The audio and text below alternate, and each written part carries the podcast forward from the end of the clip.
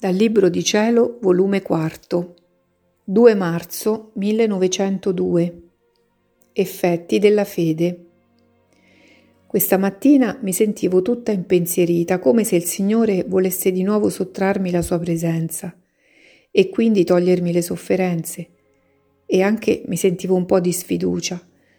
Onde, dopo molto aspettare, quando appena è venuto, mi ha detto: Figlia mia, chi della fede si nutre acquista vita divina e acquistando vita divina distrugge l'umana, cioè distrugge in sé i germi che produsse la colpa originale, riacquistando la natura perfetta, come uscì dalle mie mani, simile a me, e con ciò viene a superare in nobiltà la stessa natura angelica.